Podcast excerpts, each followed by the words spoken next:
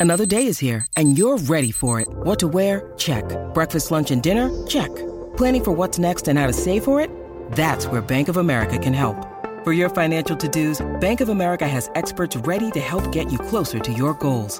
Get started at one of our local financial centers or 24-7 in our mobile banking app. Find a location near you at bankofamerica.com slash talk to us. What would you like the power to do? Mobile banking requires downloading the app and is only available for select devices. Message and data rates may apply. Bank of America and a member FDIC. cui noi pretendiamo che il nostro pubblico faccia domande interessanti, intelligenti, approfondite e non quelle domandine che si trovano in giro per il web. Che cosa ne pensi di Dostoevsky? Cosa ne pensi di AI? Ma cosa vuoi che ne pensi? Fate domande intelligenti in questa community, come sempre dopo la sigla. Uno spettro si aggira per il web. Lo spettro di Daily Cogito. Zombie, siete avvertiti.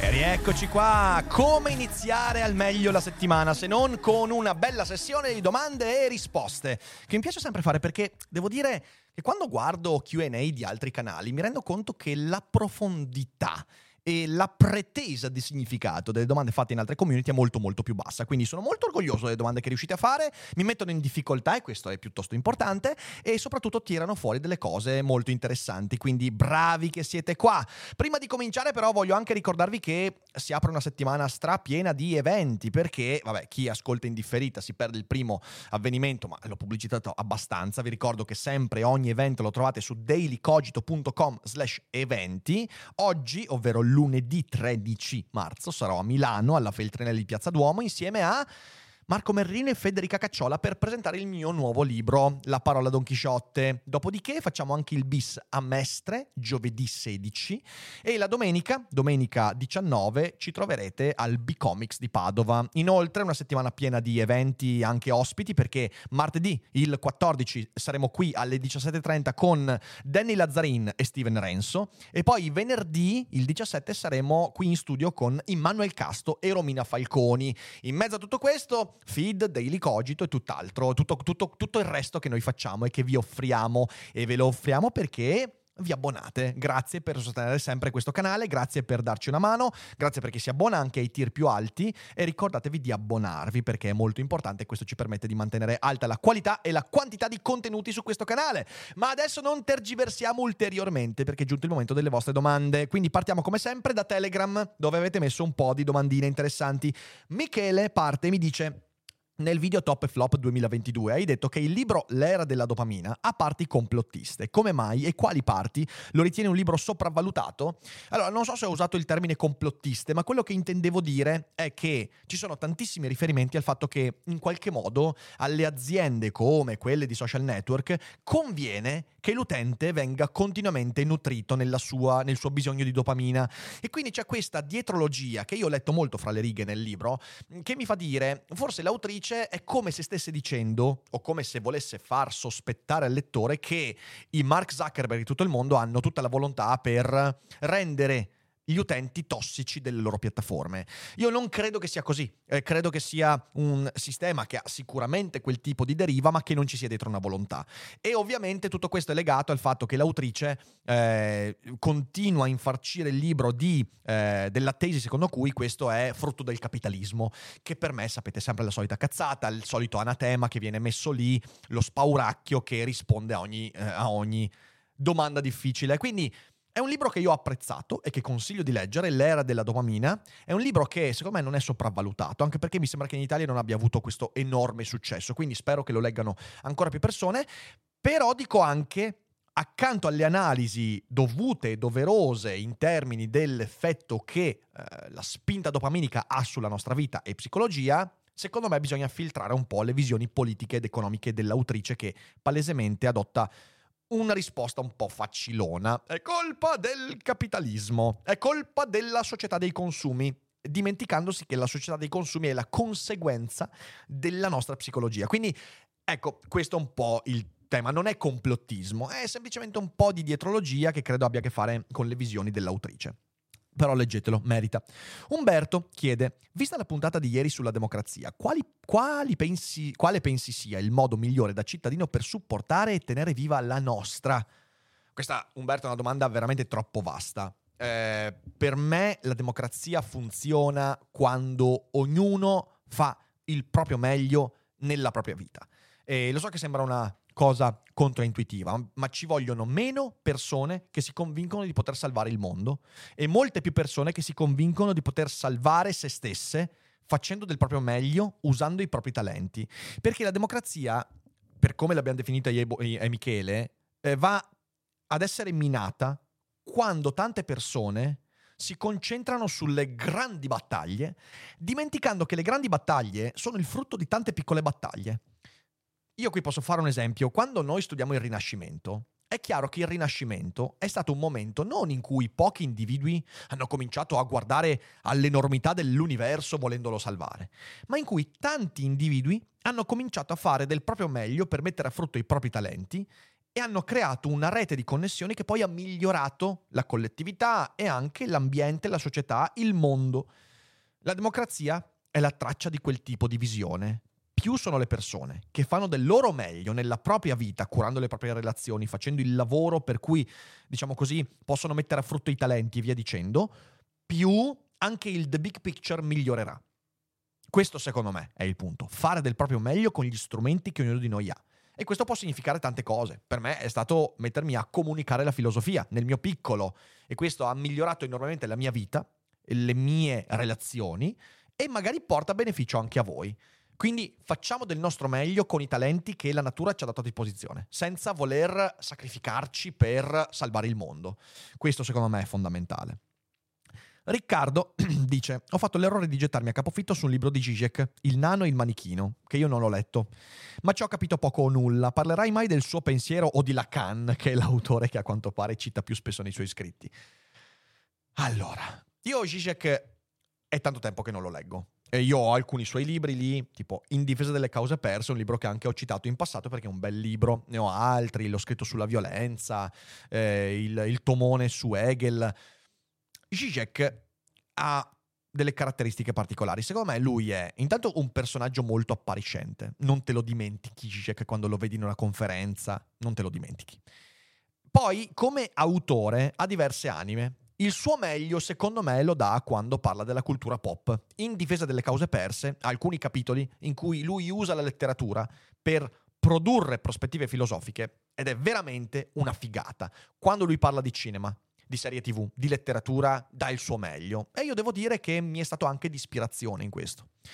Quando parla di filosofia teoretica, quindi fa teoresi pura, i suoi scritti su Hegel, Lì ti dico, scrive delle cose interessanti, però niente che non sia già stato detto, niente di straordinariamente originale. Ha il pro di essere un bravissimo scrittore, cioè è divertente da leggere Zizek.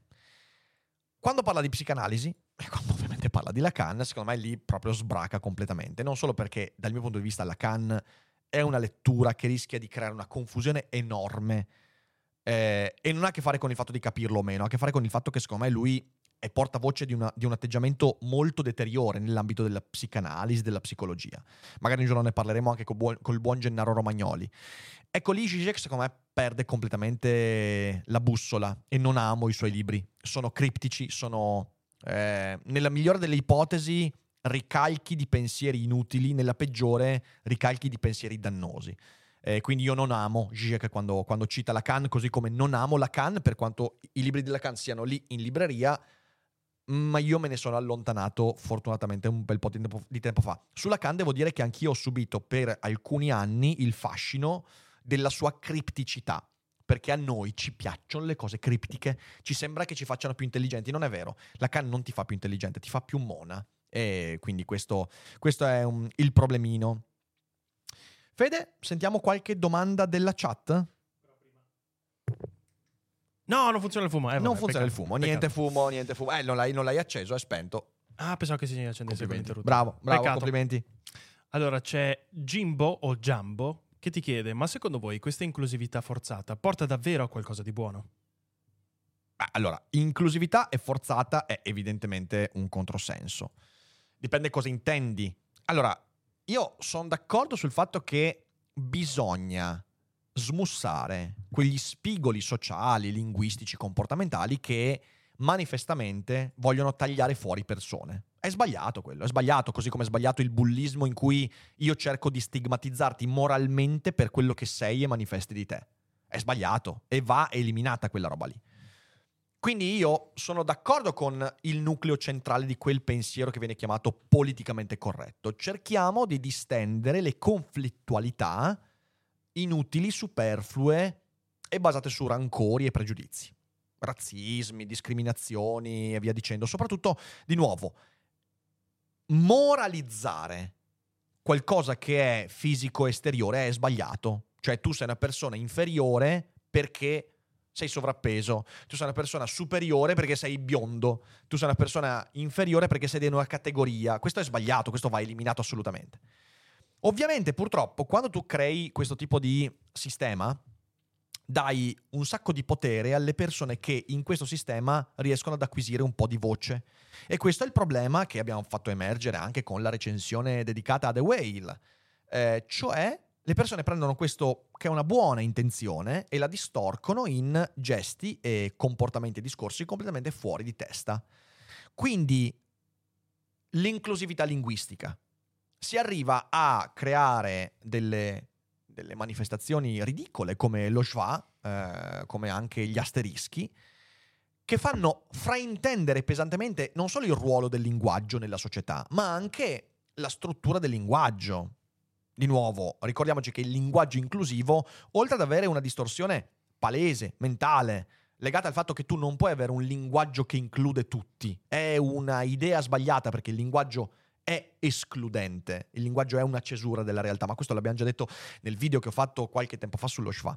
Eh, non solo quindi è un fraintendimento sul linguaggio in sé per sé, ma eh, finisce per disinformare anche su quelle che sono le funzioni del linguaggio, come il maschile sovraesteso, che non è la designazione di un genere, eh, quindi del, del, maschio bianco etero cis, ma in realtà una semplificazione linguistica, una simbologia linguistica proprio per includere quante più persone possibili. E io dico sempre, faccio sempre un esempio, quando io vado a teatro e eh, all'inizio, alla fine dello spettacolo dico grazie a tutti, applaudono anche le ragazze che non si sentono escluse da quel tutti. Purtroppo nell'ambito del web le psicosi prendono il sopravvento in modo molto veloce e molto invasivo. Quindi inclusi- inclusività forzata fino a un certo punto, queste manifestazioni sono sbagliate, vanno contrastate, cerchiamo di farlo il più possibile.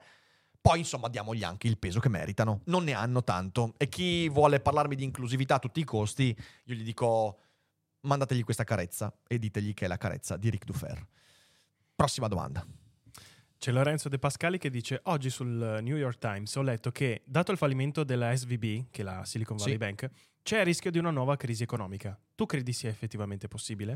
Non ho le competenze per fare una tale previsione. Assolutamente. Quello che io ho letto sul Wall Street Journal, su Washington Post e altri posti dove mi informo è che i regolatori non credono che possa accadere. Poi evidentemente in questo i regolatori hanno tutto l'interesse al fatto che non venga percepito questo pericolo, quindi è sempre il problema del conflitto di interessi qua. Nessuno prima della crisi Lehman Brothers poteva dire eh c'è il rischio che crolli tutto il mercato immobiliare, anche se poi è crollato.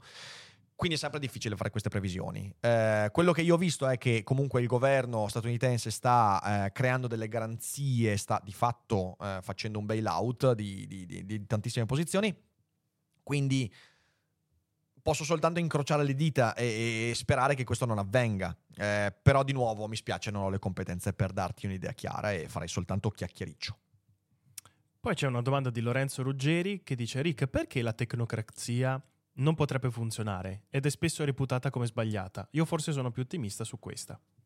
Ma cosa vuol dire tecnocrazia? Cioè, tecnocrazia, perché la tecnocrazia, cioè il governo della tecnologia, non è una funzione 0-1, è una funzione, eh, diciamo così, molto sfumata. Tecnocrazia può essere il fatto che, che ne so, a livello medico tutta la tua salute viene gestita da degli algoritmi che ti permettono di avere la tua, la tua salute, diciamo così, gestita da computer, tecnocrazia può significare fino ad arrivare alla gestione del governo tramite algoritmo, cioè è una funzione molto molto vasta questa. Quindi mh, mm, la domanda posta così non è una buona domanda, dovresti andare nello specifico e dirmi se la tecnocrazia si sviluppasse in questo modo, come la vedresti?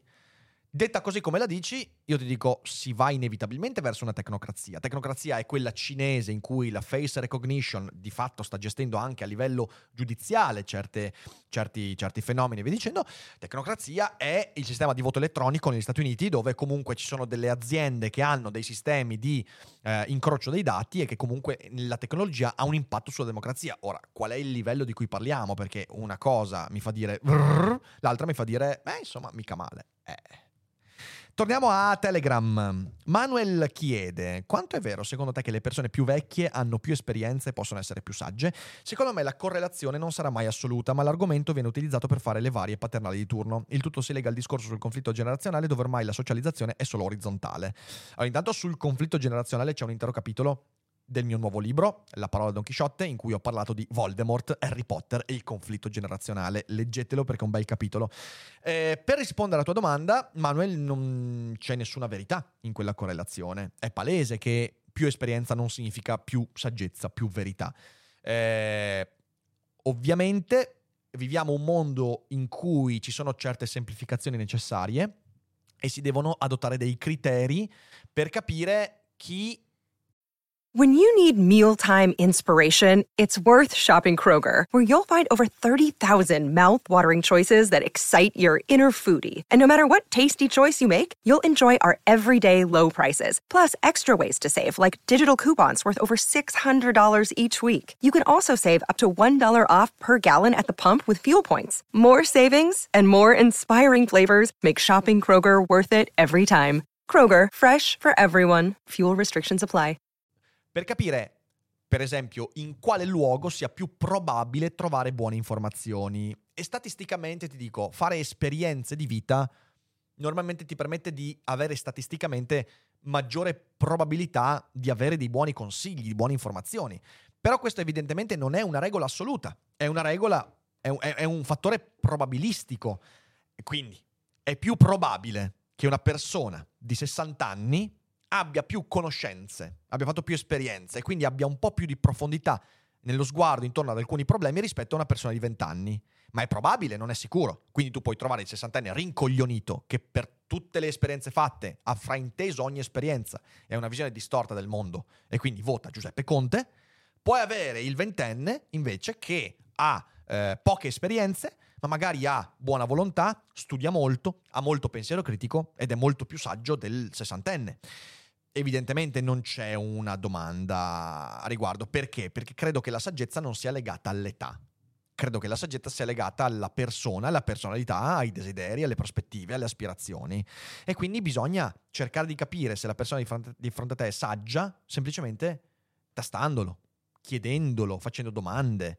Quando poi devo decidere a chi affidare il governo della, della nazione, visto quel fattore di probabilità di cui discutevo prima, quindi che l'esperienza comunque ha un peso, allora si normalmente si affida alle persone di una certa età il comando, perché è più probabile che queste persone facciano bene. Poi non è vero che succede e quindi... E poi si crea anche il conflitto di interesse perché ovviamente una società, una società dove an- l'anzianità è un valore morale, beh, le persone vecchie continueranno a reiterare questo tipo di visione perché nessuno ringiovanisce. Quindi una persona di una certa età avrà sempre tutto l'interesse a far percepire la propria classe di appartenenza come la più saggia. E quindi si crea questo tipo di circolo vizioso. Ehm, quindi anche questa è una domanda in cui non c'è una risposta tastate e non abbiate pregiudizi. Eh, toccate con mano la saggezza di una persona. Magari il ventenne vi stupirà in positivo e il cinquantenne molto molto in negativo. Domanda di Andrea che chiede del periodo Covid, secondo te cosa è rimasto? Prova a specificare un po' la domanda, altrimenti è troppo vaga, nella speranza che, che, non sia mal posta. Bravo Andrea, questo è il modo per fare giuste domande. Quindi, continua la domanda. Durante il periodo Covid sono state dette tante cose, ne usciremo migliori di prima. Le nostre abitudini sono cambiate, si è fatta molta attenzione al modo in cui stiamo in società, sono state fatte molte previsioni per il futuro, molte analisi del presente. quali delle cose dette sono ancora valide, quali previsioni hanno retto o reggeranno la prova del tempo, quali abitudini sono rimaste, quali analisi col senno di poi ti sembrano azzeccate. Personalmente risponderei con ben poco alla domanda principale, ma sono curioso di sapere la tua opinione. Eh, bah, io sulla tua risposta sono abbastanza d'accordo. Se prendiamo tanti esempi, eh, ne ho parlato anche qualche tempo fa. Eh, ciò che di buono si è fatto nella scuola, eh, forzatamente a causa Covid, è stato quasi del tutto abbandonato. Quindi, cosa vuol dire? Che nella DAD, che sapete io quanto ho contestato, eh, soprattutto quando poi non era più necessaria, nella DAD la informatizzazione e la digitalizzazione della scuola è stato un, un effetto positivo correlato. Quindi tu hai avuto questo effetto eh, della del distanziamento, che è stato il mettere in mano a tanti insegnanti ignoranti nell'ambito della gestione di eh, strumenti tecnologici e informatici, la necessità di imparare a usare certi strumenti. È stato un gran bene quello. Mi sembra che nella scuola questa sia stata totalmente quasi abbandonata, al punto che adesso tu hai degli, degli studenti che magari sono a casa in malattia e via dicendo e che non possono seguire le lezioni in DAD che non ha nessun cazzo di senso se ci pensate. Perché? Perché non si è mantenuta una buona abitudine, cioè quella per esempio di trasmettere le lezioni in diretta, visto che le strumentazioni ci sono, il know-how ormai bene o male c'è, l'opportunità c'è, il costo ormai è bassissimo. Perché l'abbiamo abbandonata questa roba qua? Adesso arriverà qualcuno che mi dice: Ma io lo faccio ancora? Sì, ci sono insegnanti che lo fanno ancora, ma è un'iniziativa personale. Perché non è diventata una cosa strutturale? È molto stupido che non sia diventata tale. Eh, quindi questo è solo un esempio, ma possiamo fare l'esempio della gestione degli ospedali e della sanità. Eh, è chiaro che ormai siamo già, eh, diciamo così, abbiamo scavallato la pandemia e, e, ormai la gestione sanitaria sta tornando a quella di prima. Eh, possiamo parlare dell'informazione. L'informazione ha, eh, ha fatto una seria autocritica come sistema informativo italiano. No, infatti la guerra sta dimostrando che abbiamo lo stesso sistema informati, informa, no, di, di informazione scemo come quello di prima. Quindi abbiamo imparato ben poco e questo non fa che provare quello che io dicevo a inizio pandemia. Quando le scelte sono forzate da un'emergenza, è molto probabile che non lasciino traccia. Perché quando tu superi l'emergenza, quelle scelte, quelle competenze acquisite, quei discorsi fatti portano alla traccia di quella sofferenza. E quindi psicologicamente tu sei portato a metterla da parte.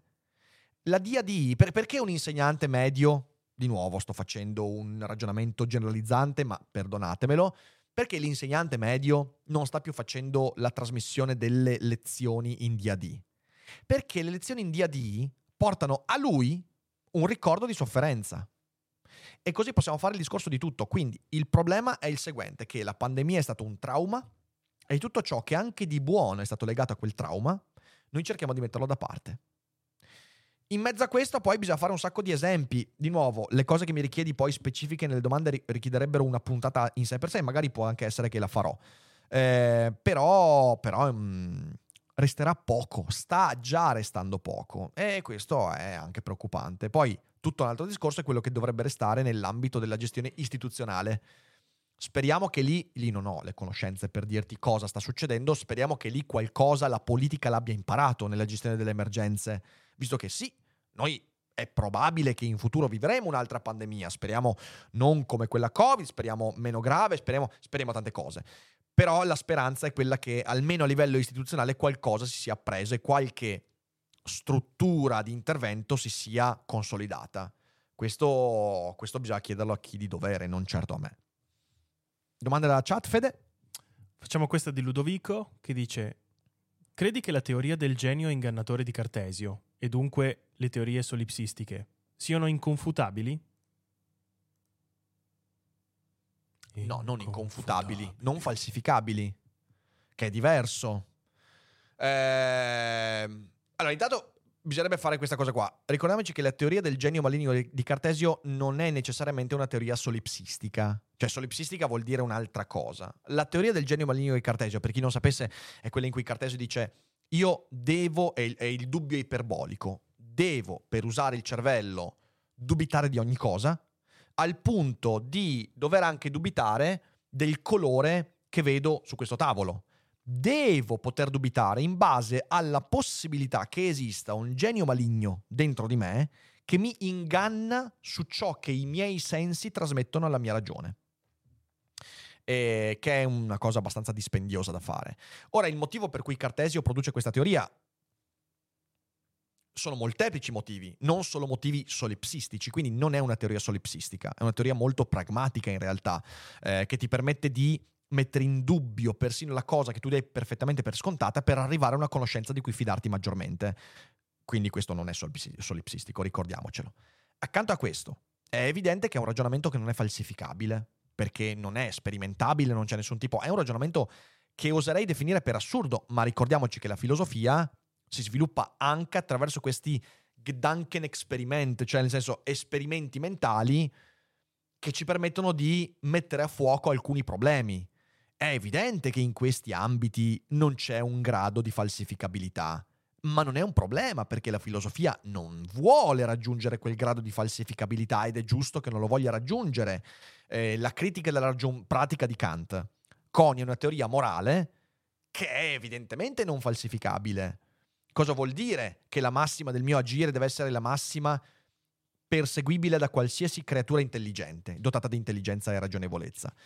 Non vuol dire nulla da un punto di vista scientifico, non è falsificabile significa che non ha valore. No, ha un ruolo pragmatico molto importante per la mia vita, per capire cosa vuol dire agire in modo giusto e retto. La stessa cosa vale per Cartesio, quella cosa è falsificabile. No, non vuole neanche esserlo, ma ha un ruolo pragmatico nella mia domanda su come faccio a fidarmi della mia conoscenza. Quindi non confondiamo i termini, chiedersi se una teoria filosofica sia o meno falsificabile mm, non è proprio una domanda che ci porta molto lontani. Prego. E poi c'è una domanda invece di Deskpot, se non mi sbaglio. Deskpot, bello, mi piace. Eh, Jackpot, Deskpot. Esatto. Leggo la seconda parte della domanda perché forse è quella un pochino più Vai. interessante. Che dice: Tu pensi che YouTube Live attiri numeri di persone comparabili a quelli di Twitch? O pensi che sono le persone stesse? O almeno, o almeno pensi sono le stesse persone o diverse persone che ruotano intorno a YouTube? È una domanda anche questa troppo, troppo generica, dipende da fasce d'età. Evidentemente col pubblico che abbiamo noi mh, mm, abbiamo più o meno lo stesso pubblico che avevamo su Twitch, perché la gente è interessata al nostro canale, non alla piattaforma dove si trasmette. Se è un pubblico molto giovane invece questo può cambiare molto, perché c'è un pubblico molto giovane che è abituato mentalmente a stare su Twitch e quindi segue ciò che Twitch offre.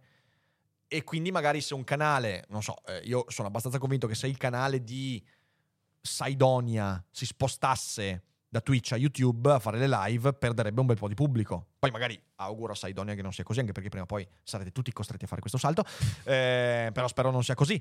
Però mi sembra che questo derivi molto da fasce di età, dal tipo di contenuto.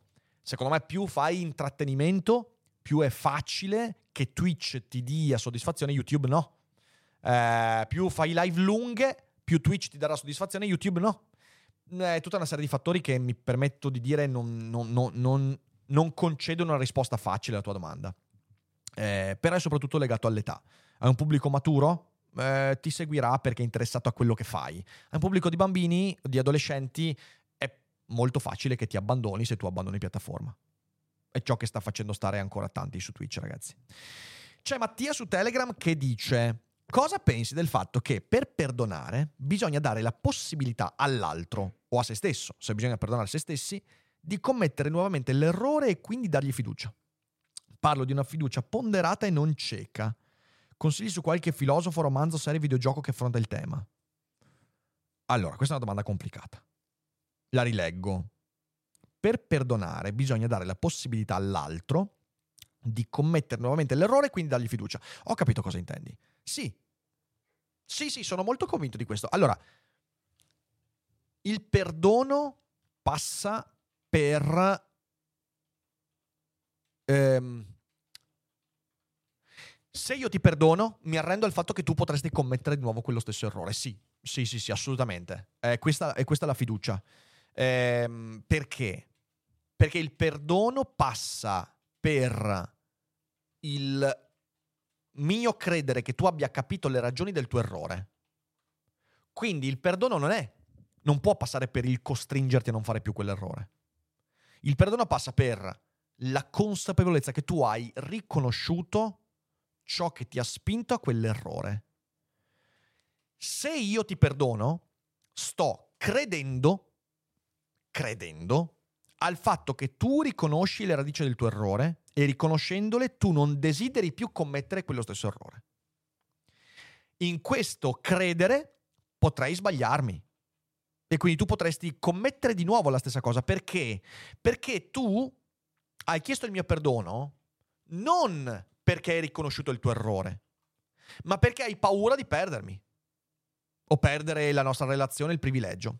Se questo è ciò che ti ha spinto a chiedermi scusa e a chiedere il mio perdono, io ho, tra virgolette, sbagliato a perdonarti.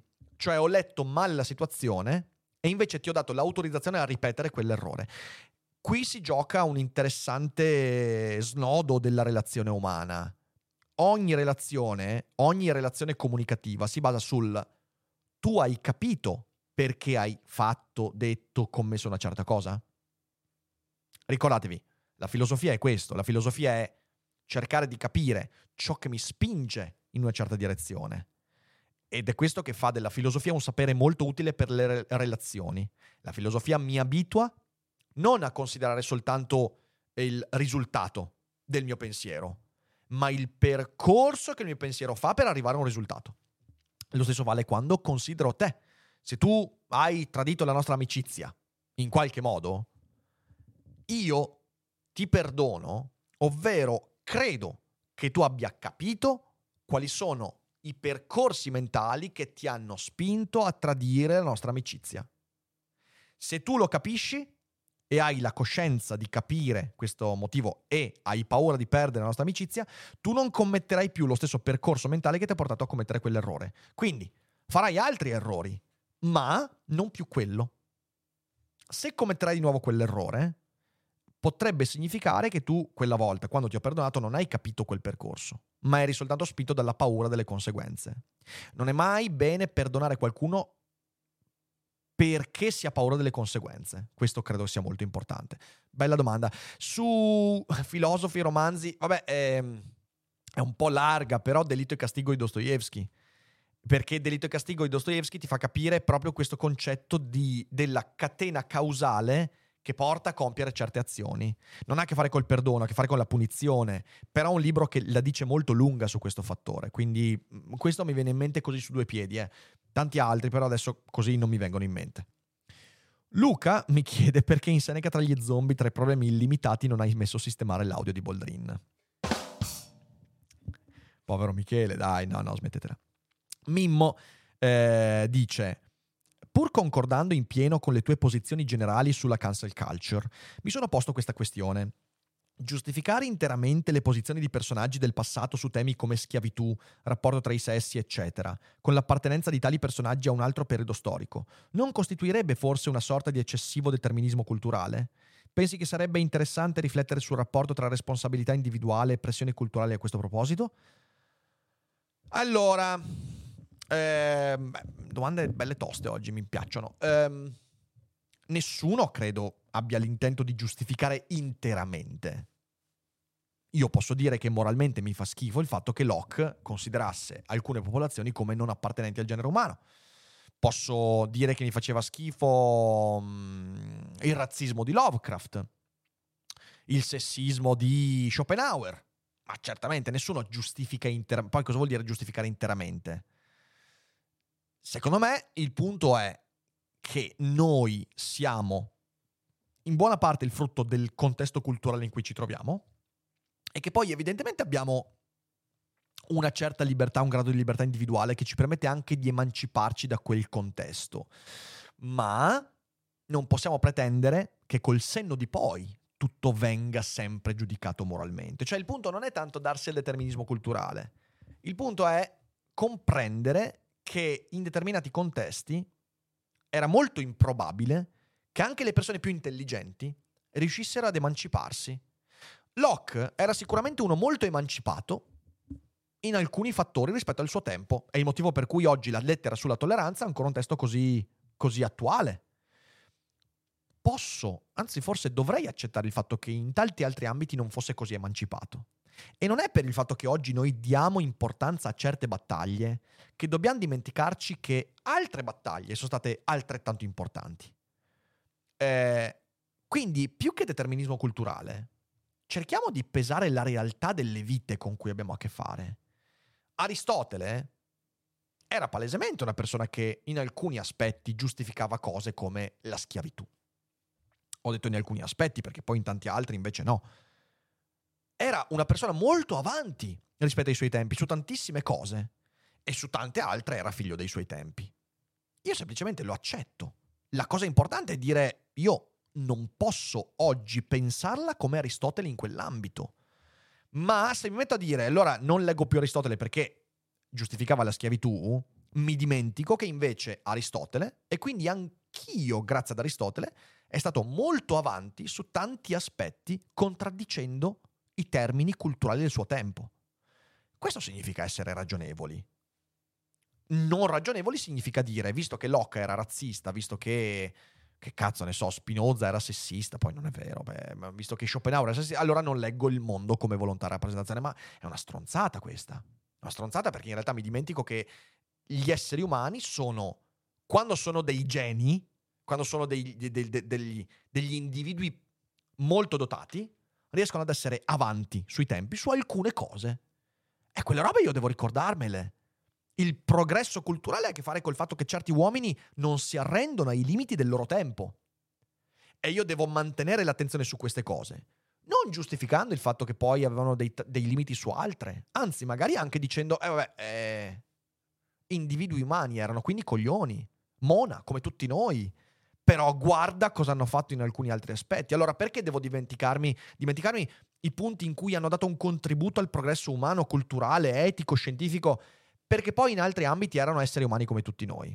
Si tratta di un titanismo, quello della cancel culture, in cui è palese che chi vuole cancellare Cervantes, che cazzo ha scritto uno dei libri più straordinari del, de, degli ultimi mille anni, vuole cancellare Cervantes perché era figlio del suo tempo. In realtà non sta dicendo che Cervantes ha delle colpe, sta dicendo che io voglio essere considerato assolutamente perfetto. È un titanismo egocentrico, terribile quello della cancel culture. Io cancello Locke, cancello mh, mm, chiunque, ok, del passato per i propri limiti, perché sto esprimendo il fatto di non avere difetti. Chi non si accorge di questo, chi non si accorge della psicosi che sta dentro la, la cancel culture, perde per strada un pezzo importante della lettura della realtà. Quindi, ecco, di nuovo, non significa giustificare ogni cosa, ci mancherebbe, mi fa schifo ciò che Aristotele scrive della schiavitù. Mi fa schifo ciò che scrive Schopenhauer delle donne. Mi fa schifo, ma certo che mi fa schifo. E io tengo a mente che non posso prendere questi individui a modello per queste cose. Però, porca miseria, sulle altre cose, perché dovrei dimenticarmi dei progressi? Perché dovrei dimenticarmi dei, dei delle vette a cui sono arrivati? Eh, lì ho sufficiente amor proprio da non dover sembrare molto più grande di quello che sono alle spese di uomini che in passato sono stati molto più grandi di me. Eh, questo per me è la psicosi della cancel culture. Direi un altro paio di domande dalla chat, Fede, e poi andiamo a chiudere la puntata. Vai. Ah, c'è una domanda bellissima di Spaperatore Assassino che dice: Yeah. Caro Rick, cosa Ok. ne pensi del tentativo woke di accostare la grassofobia al razzismo? Io penso che siano due problemi con un peso ah, molto diverso e che l'accostamento sia inopportuno. sono di nuovo risposte semplici a problemi molto complessi. Eh, Perché ogni cosa viene accostata al razzismo, tutto viene accostato al razzismo, la grassofobia, eh, la stigmatizzazione del- del- della depressione. Io eh, negli anni ho letto ogni singolo disagio accostato al razzismo. Perché? Perché il razzismo è la discriminazione più palese. Quindi è di nuovo un simbolo che non ha nessun significato, non vuol dire nulla, nulla di nulla, è soltanto l'appropriarsi di battaglie altrui per dare spessore alla propria battaglia. Quindi cosa vuoi ti dica? Sono, stronza- sono stronzate, enormi stronzate.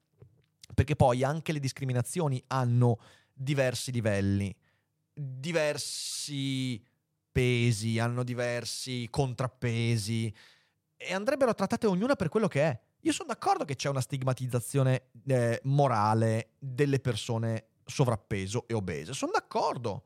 E credo che bisogna lavorare per smussare questo aspetto.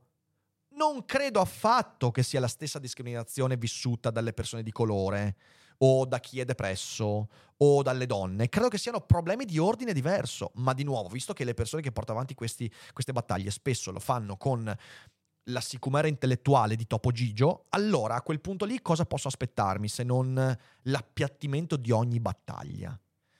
E rispettare la complessità significa anche rispettare il fatto che abbiamo diversi gradi di discriminazione, alcuni più gravi di altri, lo voglio dire chiaramente, la grassofobia, che è una cosa che fa soffrire delle persone, senza voler offendere queste persone, ha un livello di gravità sociale diverso rispetto al razzismo, al sessismo. Voglio dire chiaramente, questa non è gerarchia delle sofferenze. Credo che una persona grassa viva la sofferenza della grassofobia allo stesso modo in cui una persona di colore vive il razzismo in, alcun, in alcuni contesti, che soggettivamente tutti quanti, e no, infatti non sono comparabili i dolori soggettivi, ma a livello sociale abbiamo come una gerarchia di questi problemi, un impatto diverso di questi problemi. Eh, appiattire tutti questi problemi su uno, il razzismo, significa far perdere di significato a tutti quanti, eh, tutte quante le battaglie contro le discriminazioni. E questo secondo me è un grosso problema. Ultima domanda e sì. poi si va. Quest'ultima domanda quasi quasi faccio questa di Patrick Di Gioia che dice Caro Rick, secondo te il salario minimo imposto per legge è un atto illiberale? Non pensi che la scusa dei bassi salari sia un cavallo di Troia per imporre agli altri stati europei leggi comuniste o eh, stataliste? Vabbè, comuniste direi di no. Allora, è una battaglia che va discussa, però è una battaglia che in passato ho anche detto è, è fuori fuoco perché in realtà il problema in Italia palesemente non è il salario minimo, ma è il fatto del lavoro in nero. Eh, ragazzi, cioè, nel senso, dai, no, non scherziamo. In Italia il salario minimo c'è già da tempo. Vogliamo alzarlo, alziamolo, vogliamo abbassarlo, abbassiamolo, ma non raccontiamo la balla che non c'è il salario minimo. Certo che c'è. Il problema grosso è che ci sono delle sacche di popolazione e del mondo del lavoro in cui non ci sono diritti, non ci sono contratti, c'è un lavoro nero, e il problema grosso è tutto il lavoro non dichiarato, soprattutto nel, nel, nel, campo agricolo, nel sud Italia, insomma, sono cose che anche con Boldrin abbiamo già discusso tante volte. Quindi la battaglia sul salario minimo è una battaglia che raccoglie tanti voti, è una battaglia che accende l'attenzione, però poi è una battaglia che è priva di spessore, perché è una battaglia che va in una direzione che non, non è la direzione corretta. Contrastiamo il lavoro nero. È molto più difficile da fare eh, eh, perché? Perché la presa sindacale su queste cose qua è molto più lasca, significa perdere un sacco di voti, eh, andare a contrastare veramente il lavoro nero, soprattutto in alcune, in alcune zone eh, del, mm, del, sud Italia. Significa perdere montagne di voti, significa inimicarsi parte della popolazione perché a tanti il lavoro nero fa comodo. E quindi si usa questa battaglia, che di nuovo è una battaglia falsa, quella del salario minimo, per dire guardate quanto siamo di sinistra. Mm, quindi mi sembra che sia una roba abbastanza inutile. Però non tirerei in mezzo termini comunismo, statalismo. È una battaglia di bandiera, nient'altro. Come ogni battaglia di bandiera, eh, si dà una pacca sulla spalla e poi si tira avanti. E direi che ci siamo con questa sessione di QA che mi ha divertito, mi avete fatto delle domande veramente interessanti, quindi grazie, grazie, grazie. Io spero di vedervi numerosi oggi a Milano. Per chi sta ascoltando in differita, Spero di avervi visti numerosi ieri a Milano e poi ci sono tanti altri eventi, quindi date un'occhiata a dailycogito.com slash eventi. Ce ne sono tanti da tenere d'occhio e da seguire con grande attenzione. Eh, se ne è aggiunto un altro a Bologna il 29 marzo, quindi siateci a Bologna, alla Feltrinelli alle 18 e sarò con Immanuel Casto, che sarà anche ospite qui venerdì per una trasmissione insieme alla divina Romina Falconi. Grazie mille per aver seguito la puntata. Noi ci vediamo domani con le prossime live. Fate i bravi. Grazie e un abbraccio, bella gente. Aspetta, che non è neanche partita la sigla. Guarda te. Ciao!